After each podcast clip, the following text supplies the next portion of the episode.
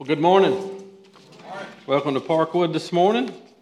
Hope you got your Bibles with you. Be turning to 2 Peter chapter 2. A couple things I wanted to mention to you. I hope you got some sermon notes that look like this, should have both sides on that, and also an info guide uh, for the next two weeks at least. Um, i w- I'd like for you to take a connection card. It looks like this. This is what we ask our guests to fill out. If you are a guest, please fill one of those out. Um, what I'm also asking you to use this for is to write down nominations for deacons. Over the next two weeks, we're going to be taking that. We will, we will look at God's Word and, and, and work through this list. And, uh, brothers and sisters, can I encourage you this morning?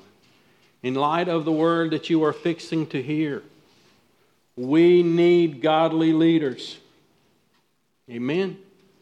We need godly leaders to serve His church. And we need godly leaders to teach His church, and we need godly leaders to protect His church. And I am asking you to ask God, why not? Second Peter chapter 2. Look with me. We're going to read, we're going to be in verse 10 today, but I wanted to remind ourselves this morning of sort of where we've been and where, we, where we're going. So look with me at chapter 2, verses 1 to 3. It says, But false prophets also arose among the people, just as there will be false teachers among you, who will secretly bring in destructive heresies, even denying the master who bought them, bringing upon themselves swift destruction. And many will follow their sensuality, and because of them the way of truth will be blasphemed. And in their greed they will exploit you with false words. And so remember, Peter is writing to the church this is, as it were, shortly before he would be martyred. This is, to some degree, his last will and testament of what is important to him. And what he is saying is that false teachers are here, and false teachers will arise, and they will plague the church. They will attack from within. And so at the end of verse 3, look at what it says. Their condemnation from long ago is not idle, and their destruction is not asleep. So Peter his simply announcing to the church that these false teachers have already been condemned by God. They're under his condemnation. And now look with me at verse 9.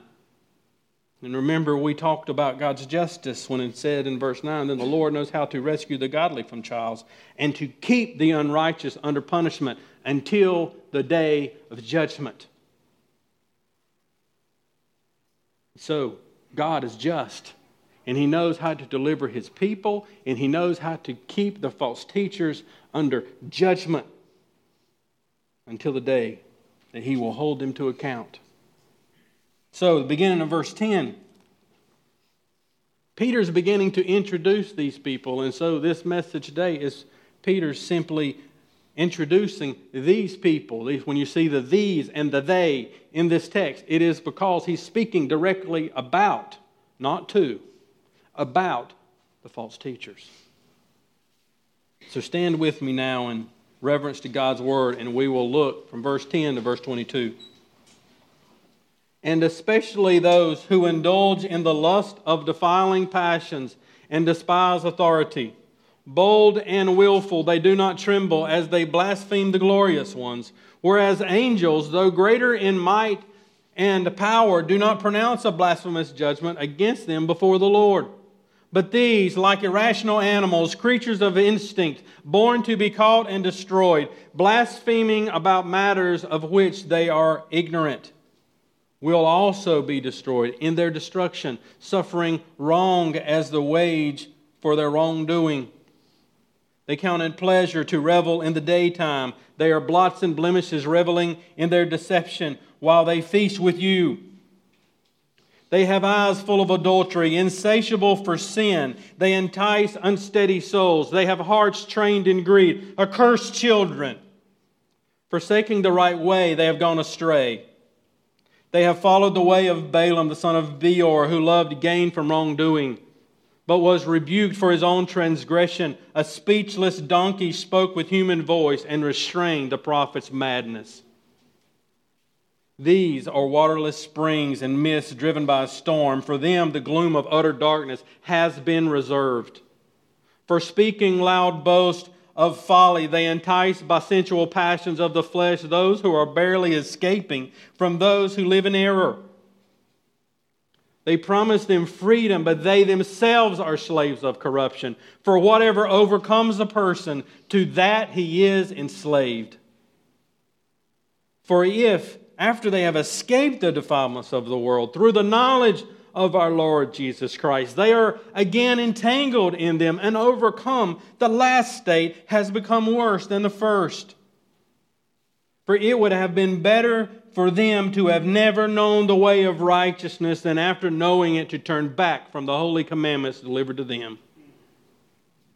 What the true proverb says has happened to them. The dog returns to its own vomit, and the sow, after washing herself, returns to wallow in the mire. This is God's word. Oh God, is your word hard? It's hard. And yet, we as a church do not skip God's word, we preach it. So, Lord, I ask you that you would do your work in your people, that this would be a sober wake up call for those that are yours.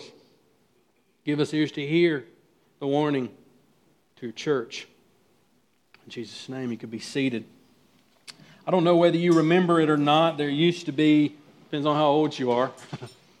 a lot of you don't remember it. It's a program called Scared Straight. Anybody ever remember it? Still on YouTube, you know, if you, if you look it up. They basically took 15, 16, 17 year old kids that are in, that are in gangs, that are on drugs, that are fighting and whatnot. It takes them into prison to literally try to scare them straight so that they know this is what's coming. This is what lies ahead for you if you do not stop. To some degree, it's what Peter's doing. But listen to me this morning. You've got to understand the context. Peter is not talking to the false teachers, he's not warning them, he's warning the church. And here's what he's saying listen to me, brothers and sisters. If you follow them, you will be destroyed with them. This is the message. Brothers and sisters, I have labored this week to make sure that I do not be more passionate than Peter, but I dare not, based off God's word, be less. I cannot, I do not want to be more clear, but I cannot be less clear than what he is warning God's church. How do I pick these people out? Jesus himself says they're, they're wolves and they dress like sheep. They're hard to tell, so how do I pick? Here's what Peter wants them to know this morning. You need to remember their depravity is extreme. And you can tell it by their life. Their doctrine is empty. And by both, you can tell they are still enslaved in their sin. And above all, we must remember that they are damned deceivers, not redeemed followers of Christ. And we must not follow them. This is the message, this is the warning first that we must remember their depravity. We live in a world of extreme. If you go to a buffet, who wants a buffet? You can go to a mega bar now. You're going to have so much food in the room, you don't even know which one to go to. Here, there, three dessert bars. I mean, what do you do? You know, extreme. Who wants to go to a baseball game? You can go now. You can tie a rubber band to your feet and jump off a cliff. Can't say anything, I've done that. It's extreme. Who wants to be normal? And has come into the church the desire to be entertained, to achieve maximum pleasure, has now entered into God's house. And here's what Scripture says always happens it degenerates quickly into sexual perversion within God's house. Simply what sin does. The reformers, here in a few weeks, we're going to celebrate the 500th anniversary of the Protestant Reformation. They coined a phrase called total depravity. That was the term they used to describe their conviction that sin corrupts the entire human nature. Their depravity is extreme and is characterized by arrogance, greed, and sensuality. First, look at verse 10 arrogance. Bold and willful, they do not tremble as they blaspheme the glorious ones. Bold and willful, that word means daring and arrogant. The very definition of arrogance is self willed. No trembling. You see that? No trembling. No respect of God. No fear of his messengers. So, who are these glorious ones? It's a little confusing. There's some dispute about that. Look at verse 11. It says, Whereas angels, though greater in might and power, do not pronounce a blasphemous judgment against them before the Lord. So it, it seems to be here, what's happening here is a contrast they're speaking of evil fallen angels. He's already talked about that before. And he appears to be contrasting the glorious ones, fallen angels, with the good angels that you see in verse 11. Now, go with me to Jude 9. gives a little bit more clarity to what I think Peter and Jude both are trying to, to allude to. And listen to me as you turn into Jude 9. Don't fall into angels. Remember that from the other week. Don't fall into this. Write it down on a paper and study it later, but don't fall into this. You'll miss the point if you do. Jude 9 says this But when the archangel Michael, contending with the devil, was disputing about the body of Moses, he did not presume to pronounce a blasphemous judgment, but said, The Lord rebuke you. So, what I want you to see this morning with these false teachers is they are arrogantly flippant about the spiritual flipping about his angels, and he's, here's what he's contrasting. Even the good angels does not utter a blasphemous word about the fallen angels. Why? Because even the fallen angels bear the image of their Creator. He says, The Lord rebuke. And these false teachers not only make flippantly light of, of the spirituals and the angels. They slander God's messengers. They minimize the Old Testament prophets. They demean the apostles' teaching, the very thing in Acts 2.42 that the church must be devoted to. This text is a warning, brothers and sisters, to not be flippant to the way you throw your spiritual weight around. The spiritual must be took seriously. There is a real demonic activity, and we are being entertained by it. We play games with occult things. We watch TV about the paranormal, and we are entertained with the things, the same things that these false teachers are arrogant about. We must not be. You take the spiritual seriously because it's serious. They're arrogant with it, and they're ignorant. How do we know this? Look at verse 12 and 13.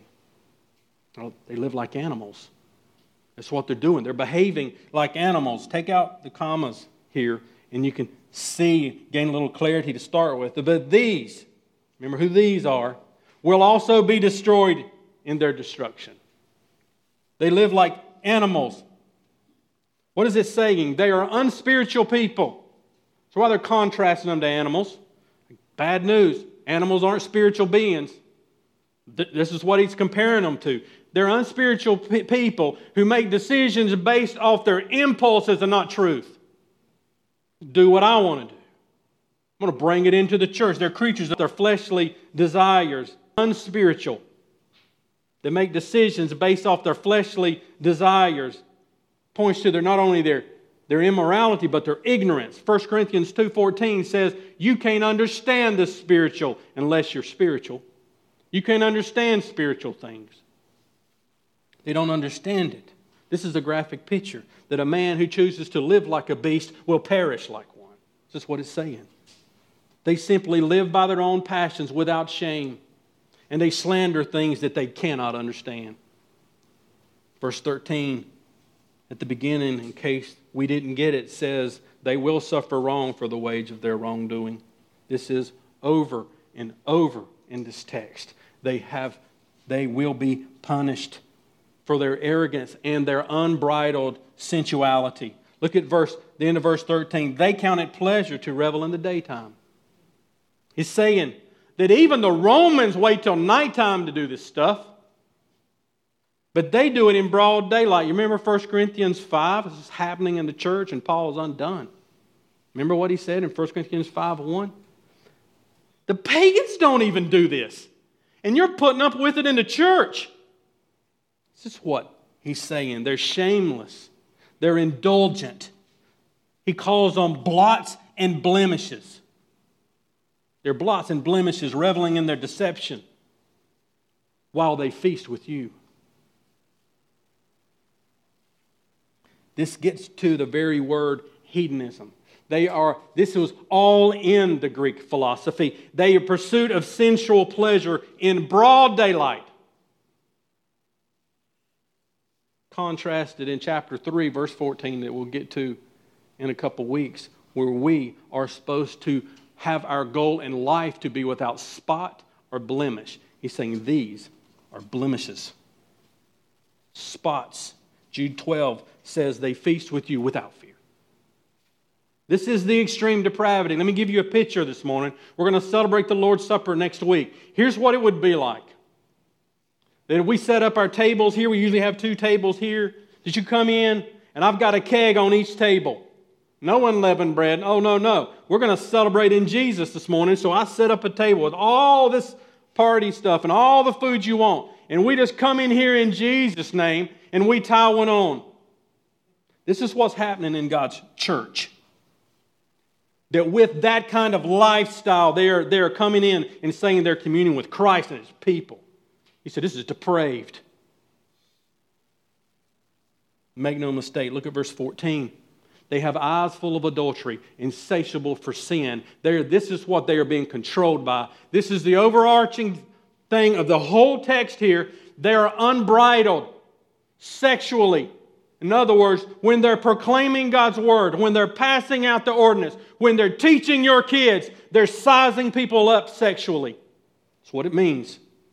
They cannot stop looking at women, looking at their supposed to be their sisters as objects and not people made in the image of God. They cannot stop it. Quote, if lust is dwelt upon and acted upon, eventually it will dominate one's thinking. And that's exactly what it was doing in these false teachers' life.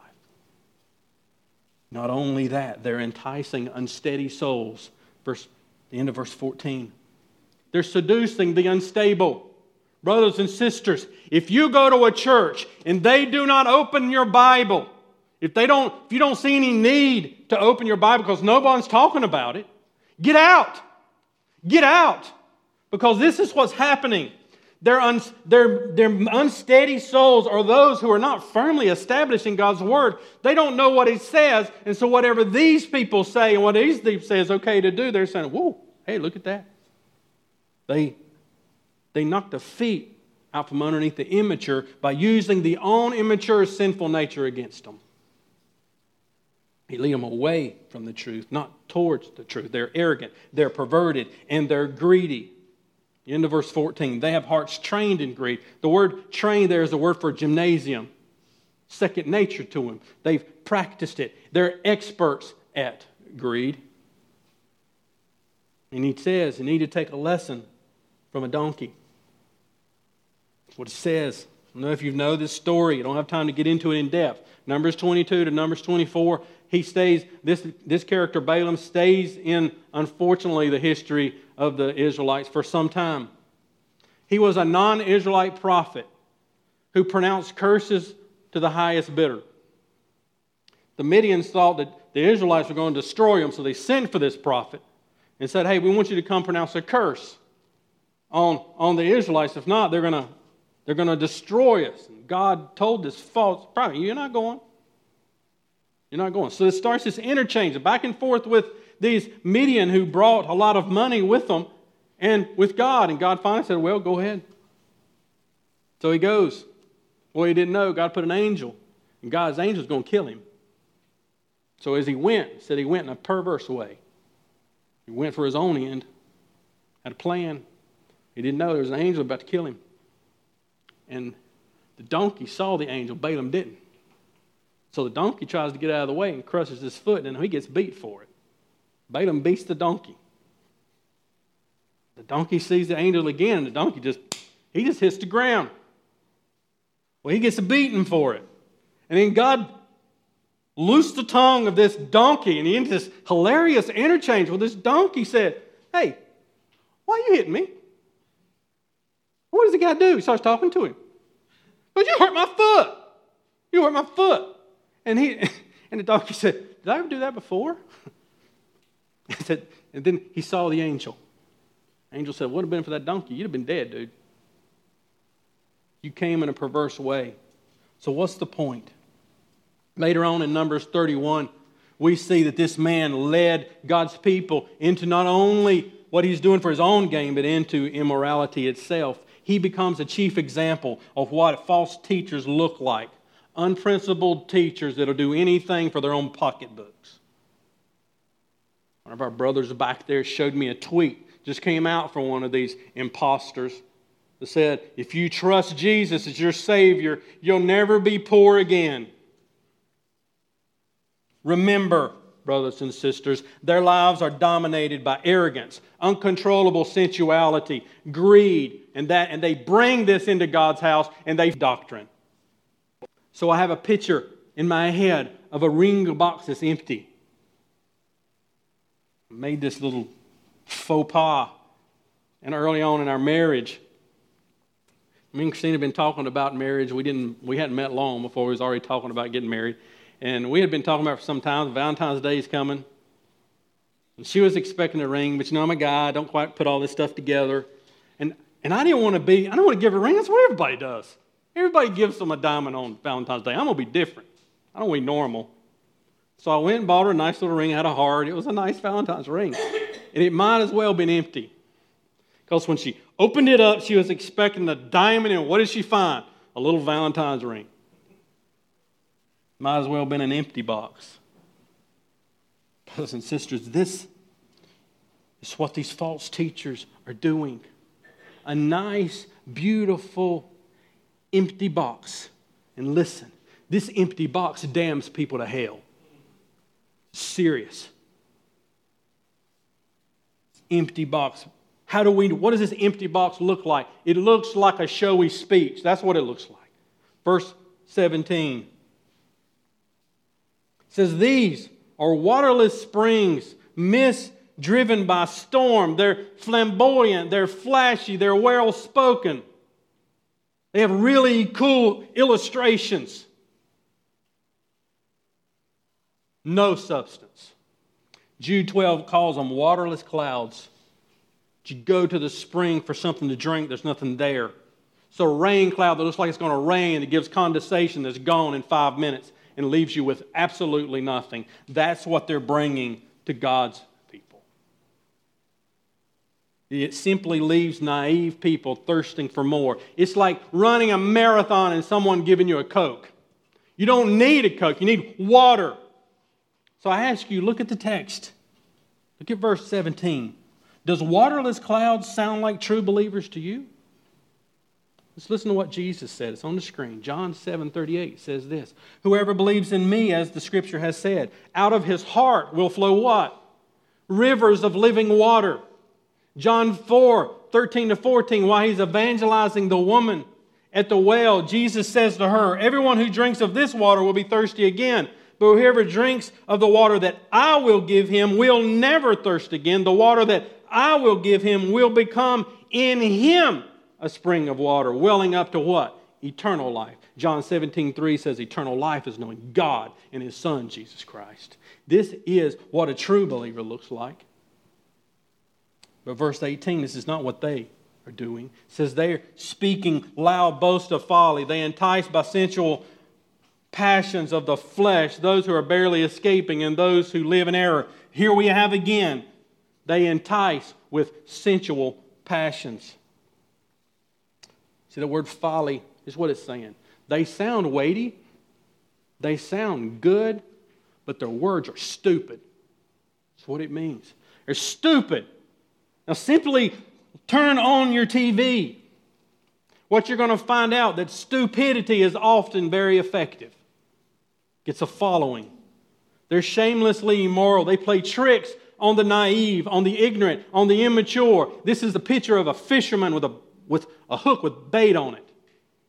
That's what they want. They want to, they want to, they want to get the naive and the immature. They want to hook them in and they promise them with their showy speech false freedom.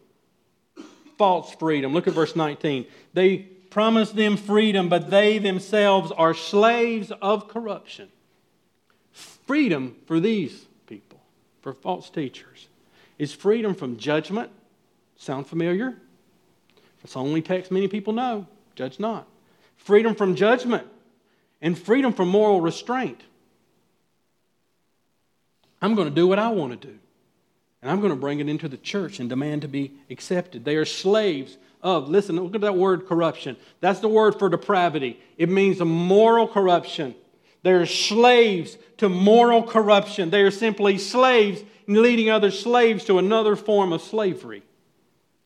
The Reformation Study Bible says it this way A profound irony of sin is evident here.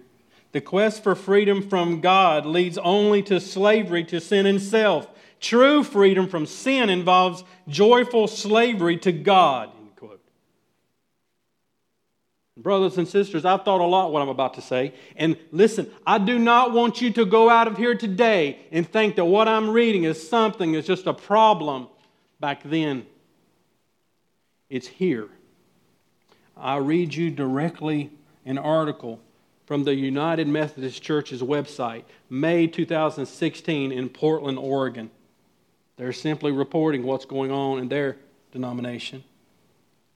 Just simply reading a letter from 500 openly LGBTQ clergy, future pastors, and faith leaders in a number of different denominations offered much love and light to the 111 United Methodist clergy and candidates who came out as gay on, Mar- on May 9th. Quote, though we come from different traditions, you are our family in Christ and our siblings in the common struggle to live fully and authentically into our God given identities and callings, states the letter posted on the website Believe, Believe Out Loud, an online community that empowers Christians to work for lesbians, gay, bisexual, transgender, and queer or questioning equality. The letter was offered so those clergy would not feel alone.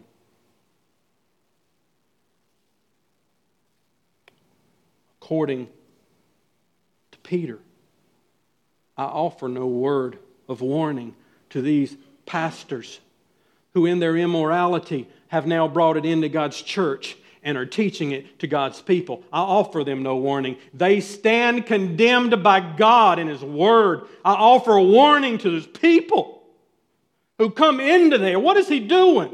What are these people doing? They offer pagans the freedom to practice their immorality under the banner of the cross.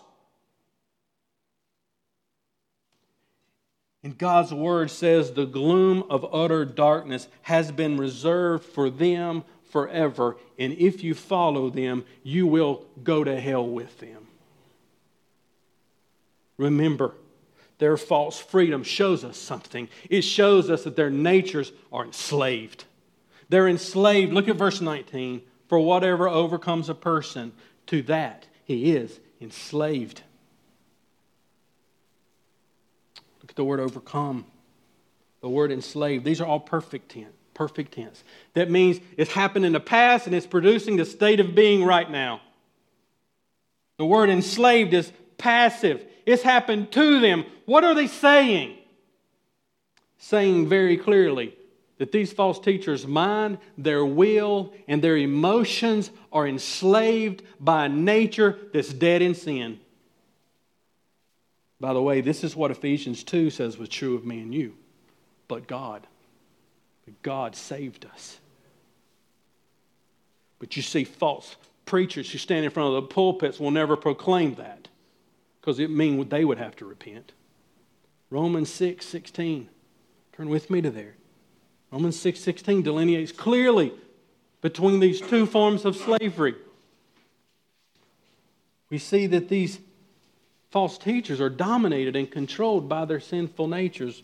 Romans 6 verse 16 Do you not know that if you present yourselves to anyone as obedient slaves, you are slaves of the one whom you obey? Either of sin, which leads to death, or of obedience, which leads to righteousness. Verse 17. Praise the Lord for verse 17. But thanks be to God that you who once were slaves of sin have become obedient from the heart to the standard of teaching to which you were committed and have been set free from sin and have become slaves of righteousness. That's what I'm talking about. This must be declared. This is the difference between a false professor and a true believer. Peter sounding a warning. The fate of these apostates stands as a warning to those who sit under their influence. Quote, the decision is of great consequence, and those who are wavering must see that heaven and hell are at stake. That's what at stake, brothers and sisters, eternity. Verse 20 and 21 could not be clearer. For if they had escaped the defilement of the world through the knowledge of the Lord and Savior Jesus Christ, they are again entangled in them and overcome. The last state has become worse than the first for them. For it, verse 21, for it would have better for them to never have known the way of righteousness than after knowing it to turn back from the holy commandments delivered to them. Look at verse 20, the word escape. That means to avoid. That means for a season after they professed faith in Christ, they didn't live immorally. They didn't come out. And they did it with full knowledge of who the Lord is and what He did. They know it, but whatever knowledge of Jesus that they had, it never took root. How do we know it didn't take root? Look at what it says. They are again entangled in them and overcome. So, is this teaching that these false teachers lost their salvation? Turn with me to 2 Peter 1, verse 3. I want to read verse 3 and 4. I'm only going to read verse 3. His divine power has granted to us all things that pertain to life and godliness through the knowledge of Him who called us to His own glory and excellence. Remember, there is an us and there are these. Us, He's talking to the church. These, He's talking to the false teachers. Here, what is He saying? He's saying that the true knowledge of God, that, that gives us a new nature, gives us divine power through the knowledge of Him to live not for ourselves, but for His glory and for His moral excellence. He gives us divine power and the divine ability to share in His nature. That's simply what it produces, but it didn't produce it in them. They're apostates. Apostasy is to understand the reality and truthfulness and implications of the gospel and to willfully turn and walk away. Let me say that again. Apostasy is to understand the reality, the truthfulness, and implications of the gospel and to willfully turn and walk away. In other words, listen, write this down. Deliberate rejection of the truth increases one's responsibility before God. Deliberate rejection of the truth increases one's responsibility before God. And the visible reality of these false teachers' life is that it failed to, to produce endurance, therefore, is inauthentic. This is exactly what Mark 4 5 tells us in the parable of the sower that the gospel went out and hit all kinds of soil, and yet only one took root and produced fruit. It's exactly what Jesus is saying in Matthew 10, verse 22, where later in his ministry he says, The one who endures to the end will be saved. Turn with me to 1 John. I want you to see this. This is explicitly clear in Scripture. First John is speaking about those who have abandoned the community of faith.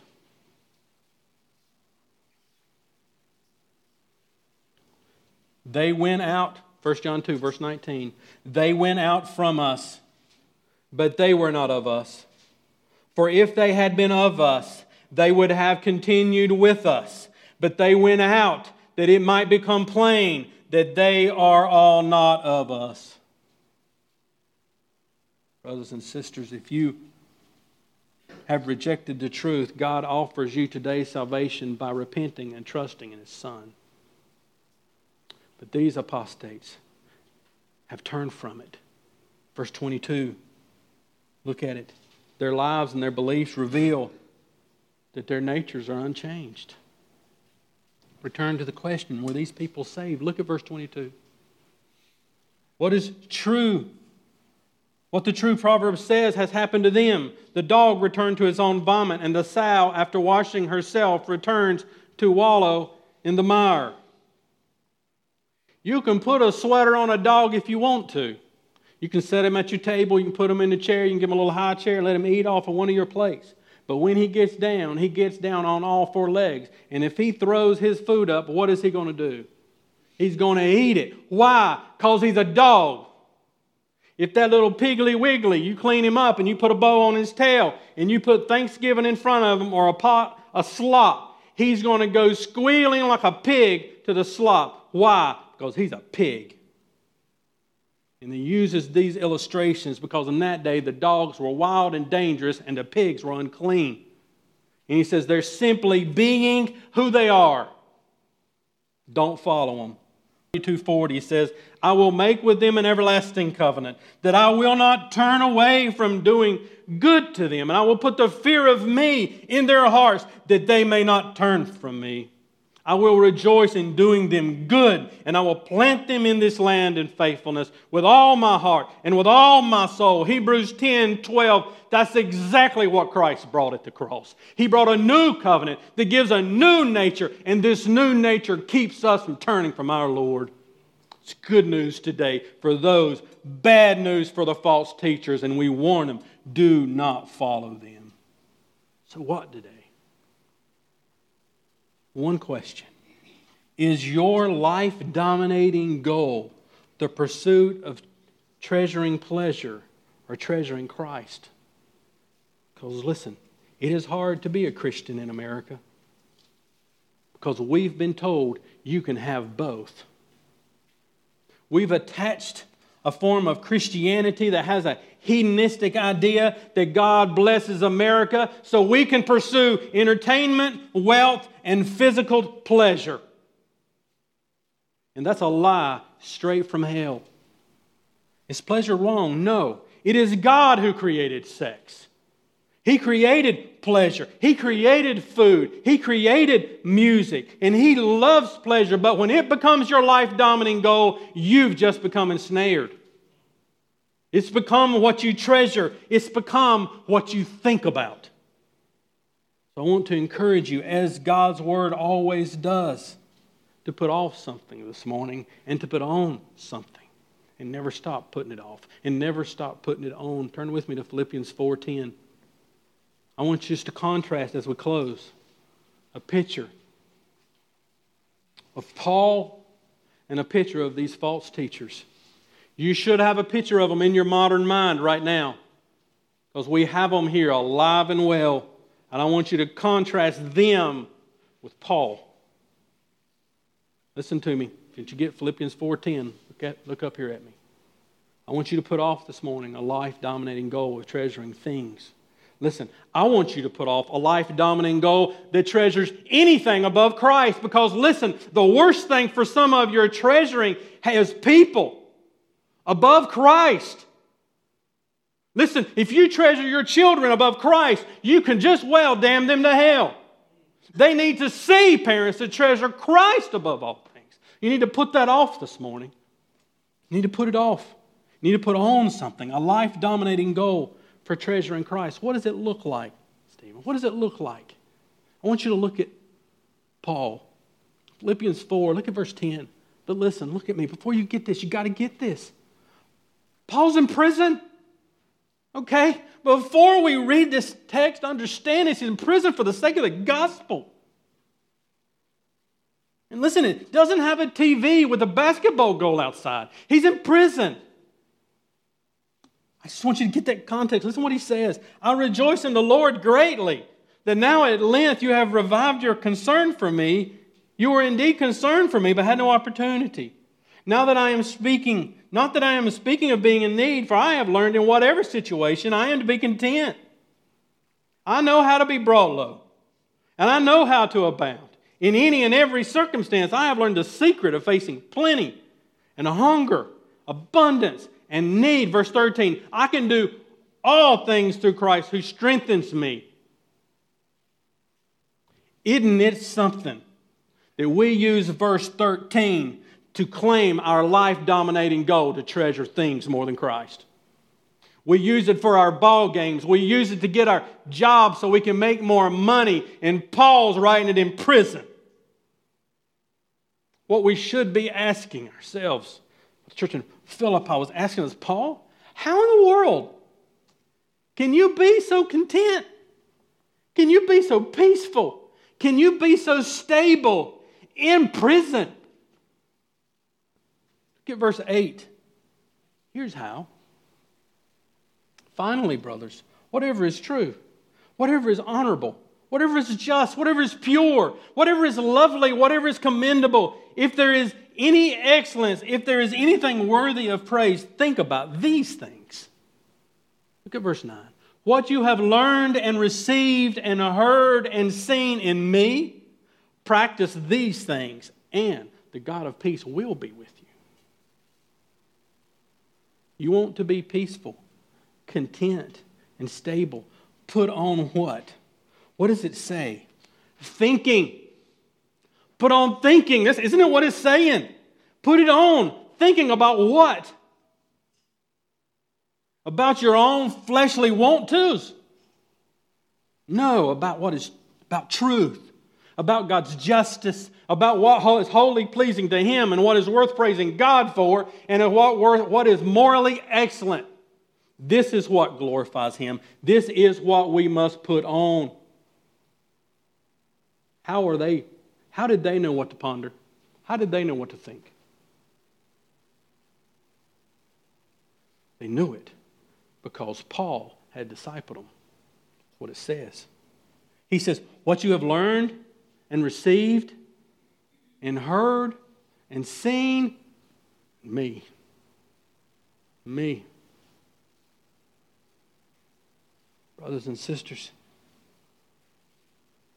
Paul offers a contrast to those false teachers who tells you that this world exists to get all of it.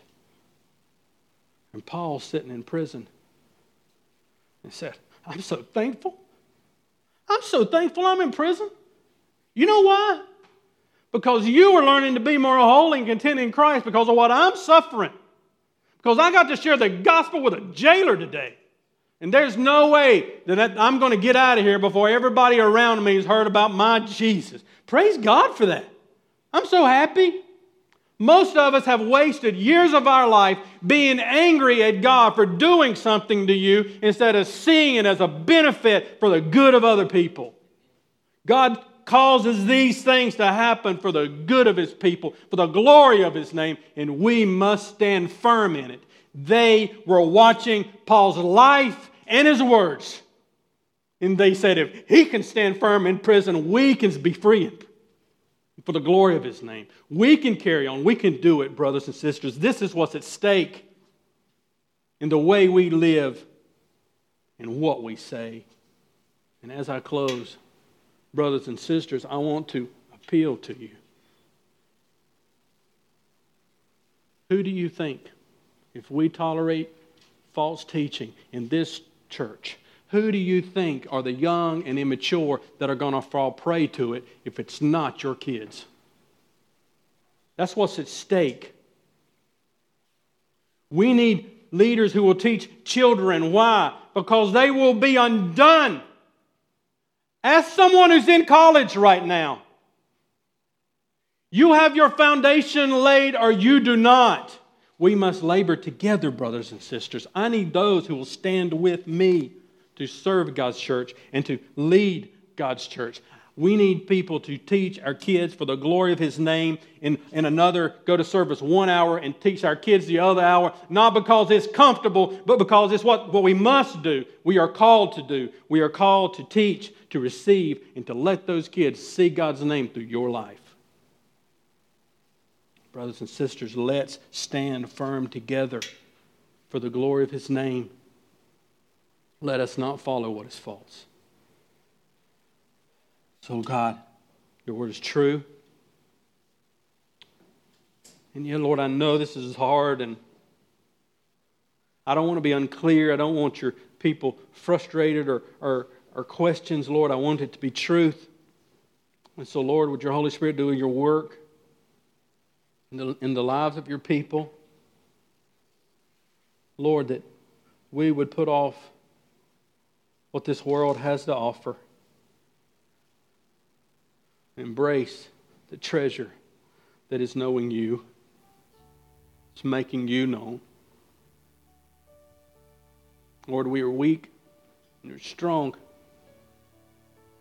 And so when we're strong, we have to say, that's God's power in me, not me. God, make us faithful.